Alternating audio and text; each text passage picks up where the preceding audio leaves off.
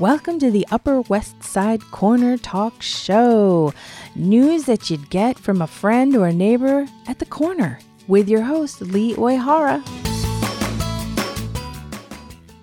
Hello, hello, welcome, welcome. And today we're going to be talking about trick or treating, whether it's happening, and we're going to touch upon the New York City Marathon. It's going to be virtual. Who knew? First, though, I'd like to ask if you'd share the show with at least three other people in the neighborhood who you know who might enjoy hanging out with us. And again, if you, I, I mentioned this before in the trailer, that if you would like to be on the show or leave a message, you can do that at upperwestsidecornertalk.com. You can click on the tab to leave a memo, a voice memo, or you can use your cell phone to call in something or record it and email it to info at upperwestsidecornertalk.com. Can't wait. And, uh, uh, you know, just to let you know, some of our stories will be original. I'll do original reporting, and others will be just taken from the headlines that affect our neighborhood, and we'll have a discussion just as we would on the corner right so it's all good and and and sometimes we'll be on location on a given corner any corner Hey, so let's get started with our first story. No, Jack, there is no trick or treating this year on West 69th, West 78th, or West 90th streets due to the pandemic. Uh, according to organizers, you know, they've decided that it's just sa- safety is first and, and, and it would be hard to to to do that with such big crowds. Jillian Malad from the West 78th Street Museum Block Association said that uh, it would be too challenging to do their usual two hour block closure for trick or treating and uh, they're just, uh, you know, she says that residents of all townhouses go all out and give candy, but they they tried to come up with a plan, and uh, after several discussions, they found it wasn't going to be possible.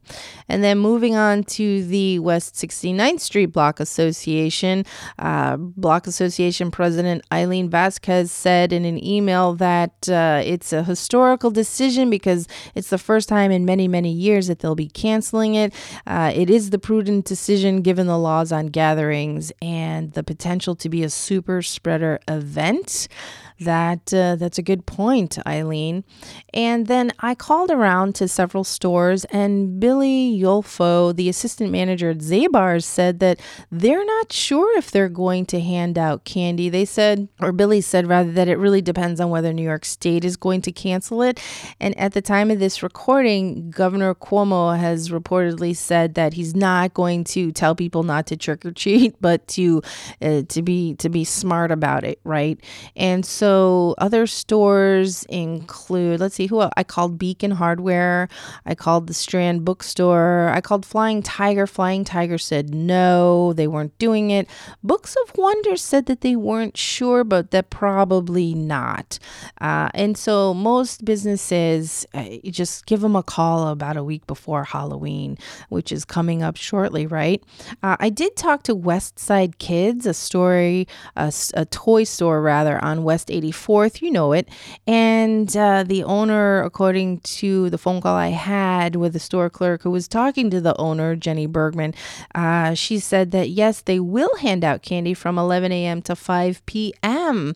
So that's that's kind of a, a nice a nice gesture, right? And we all know how we feel about businesses which don't hand out candy, right? Right? I mean, uh, this year aside. And then moving up to 90th Street, West 90th, you know, there's a maze that brings uh, thousands of visitors from as far as Connecticut and New Jersey, again, according to David Owens, the president of the Block Association. Well, you know, Lee, both myself and our super Anderson Lopes and his wife are very, very disappointed that we're unable to do the maze this year for Halloween. It's something we look forward to doing every year for the community. It's something the community seems to really gravitate towards. And it seems that every year it gets bigger and bigger. And for the one night, everybody gets to be an Upper West Sider no matter where they're from. And we kind of enjoy seeing the kids in their costumes and just the excitement always surrounded the maze. And, you know, 2020 being the way it is, with all the bad stuff that has been happening, it would have been nice to be able to provide some kind of um, nice, enjoyable activity for everybody to do in an event. But hopefully next year we'll be able to do it. But we were very, very, very disappointed. I know Anderson, particularly the main architect and builder of the maze, he and his wife told me the other day that how disappointed they were, even though it was a lot of work and a lot of effort, um, how disappointed they actually were that they weren't able to do it this year.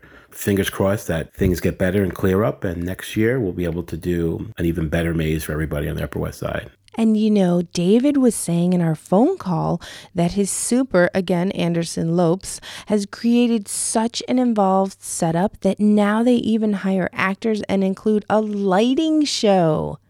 And he says that now we're walking around like zombies in the apocalypse, you know, because things are canceled and shops are open, not open, and and and and just the whole the whole ambiance or atmosphere uh, that COVID and the coronavirus have have brought upon you know the world.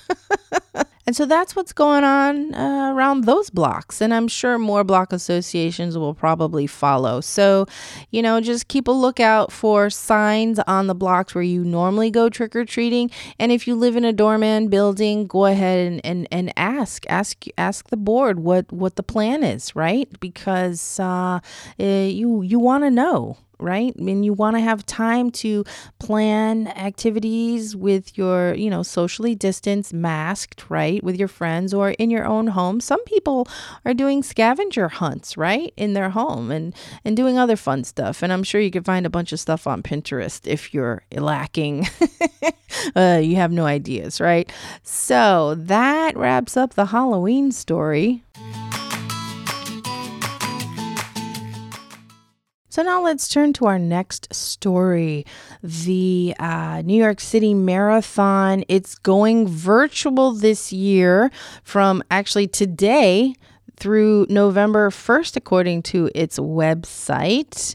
And uh, let's see, it says uh, they've put together a collection of inspirational and informational content for runners to prepare for their virtual 26.2 mile run. And oh, they have a podcast too and a YouTube series. And let's see, I, it says that the registration is closed. I think they're using the Strava app to part uh, for runners to participate in the race. It's like a GPS app, and it, you know it's it's used for bicycling and running. I'm sure other sports and things too. And so you you can make your own marathon course, and there are tips from experienced virtual marathoners. That's interesting. And so you can check out more on their website, New York Roadrunners, you know, nyrr.org, if that's something that you wanted to follow along with or actually do on your own, I say, hey, you know, do it on your own. And speaking of races, Booker T. Washington, MS54, they're going to have a virtual turkey trot uh, to help raise money for the school. It's going to be so cool. And we'll have information in the show notes about that when it comes up. I think that's in November. You know, turkey trots are usually held on Thanksgiving morning and uh, but a lot of people across the country are doing virtual turkey trots in the month of november and if you're a school you're listening and you're on the pta or something you've got a really fun cool event that you'd like people to know about you know send it in info at upper west side corner talk com. Would love to get that information out to folks, right? Because we're a neighborhood, and part of the purpose of this show, too, is to create community through the audio platform of podcasting, right? So if you've got news that's relevant and verifiable, very key point there.